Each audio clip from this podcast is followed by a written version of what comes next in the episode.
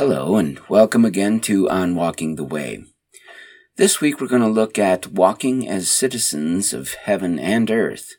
We're going to try to understand godly honor and the role of human authority. So we pick up this week where we left off last week in Peter's first letter. This week, Peter gets down to business and begins to instruct his readers how to live in a world governed by Roman emperors and governors.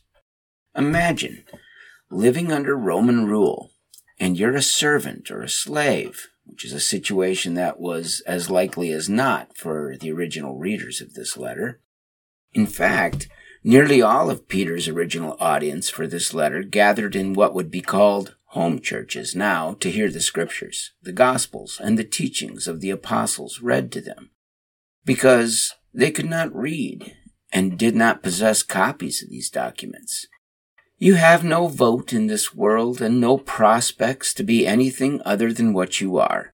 Even the citizens and masters of the day had no real legitimate say in government.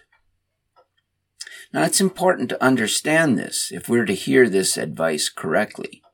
Modern people, especially in the West, are used to an unprecedented amount of personal autonomy. No one wants to be told what to do, especially by government, particularly if it is not the government that they personally voted for. This autonomy has gotten so overblown today that it has become a problem in its own right for the church because we have forgotten what it means to have a Lord. The original readers of this text, on the other hand, lived every day under the rule of many lords. What Peter was trying to help them with was obeying the Lord Jesus while not dishonoring the various earthly lords that they were beholden to. So let's get into today's text. Be subject for the Lord's sake to every human institution, whether it be to the emperor as supreme or to governors as sent by him to punish those who do evil and to praise those who do good. For this is the will of God, that by doing good you should put to silence the ignorance of foolish people. Live as people who are free, not using your freedom as a cover up for evil, but living as servants of God. Honor everyone, love the brotherhood, fear God, honor the emperor. For the Lord's sake, he starts. The key to understanding this whole passage is in these four words. Everything that Peter is going to ask them to do flows directly from their relationship with and their obedience to the Lord. Leading an honorable life on earth brings glory to God. As I watch current events, it feels like it has been a long time since most people have given any serious thought to living honorably. We are to be subject to earthly authorities in honor of the Lord. Getting back to Peter's audience, who are the earthly authorities Peter was referring to? The names are surprising, especially when you connect obedience to these people to honoring the Lord, as Peter does. The emperor at this time was very likely none other than Nero. I mean, let that soak in for a second. Paul, in the 13th chapter of his letter to the Romans, makes similar comments about the Neronian government. And remember, this is the same Nero that would someday murder him and Peter. Now, both Peter and Paul were under no illusions about either the integrity or even the sanity of Nero. Nevertheless, they also knew that human government was established by God for a reason. It was established for our good and for His honor. The fact that evil men corrupt every human institution does not give us a license to disregard its importance. Our governments have always been and still are corrupted by sin, like everything else that humans touch. Yet, without them, things would actually be far worse.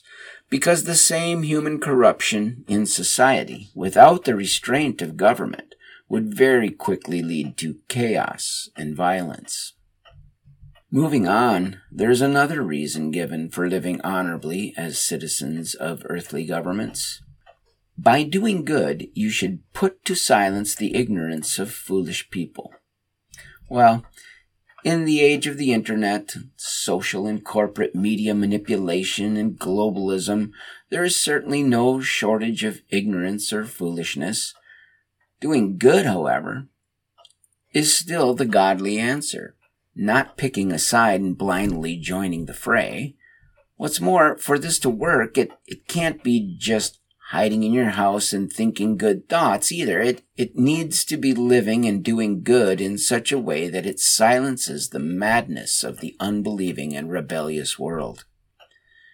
Now, politics is politics. It, it never really changes. At its heart, it is driven and corrupted by a lust for power and control. Sin, in other words.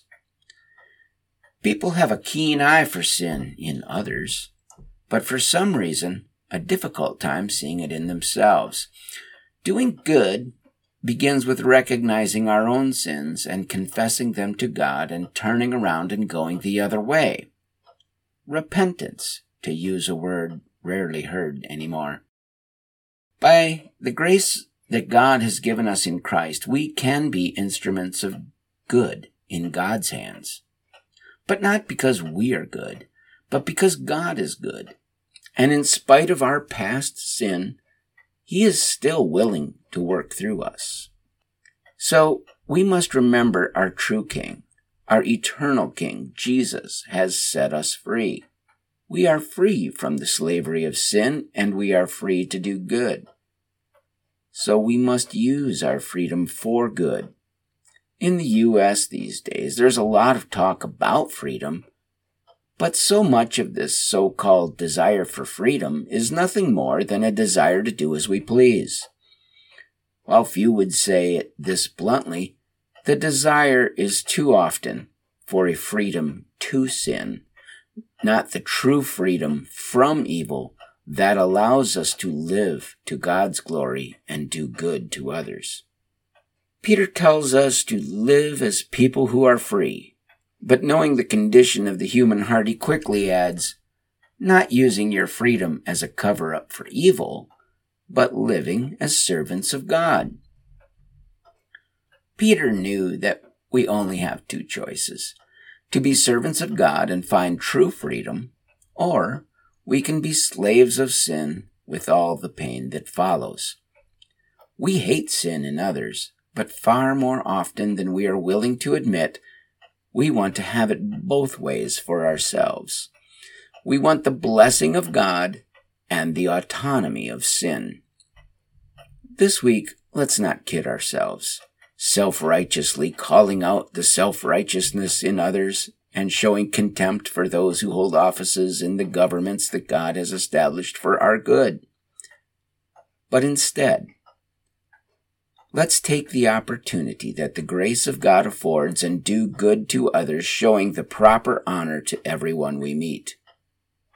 So, for the Lord's sake, honor everyone, love the brotherhood, fear God, honor the emperor, or president or PM or governor or whatever.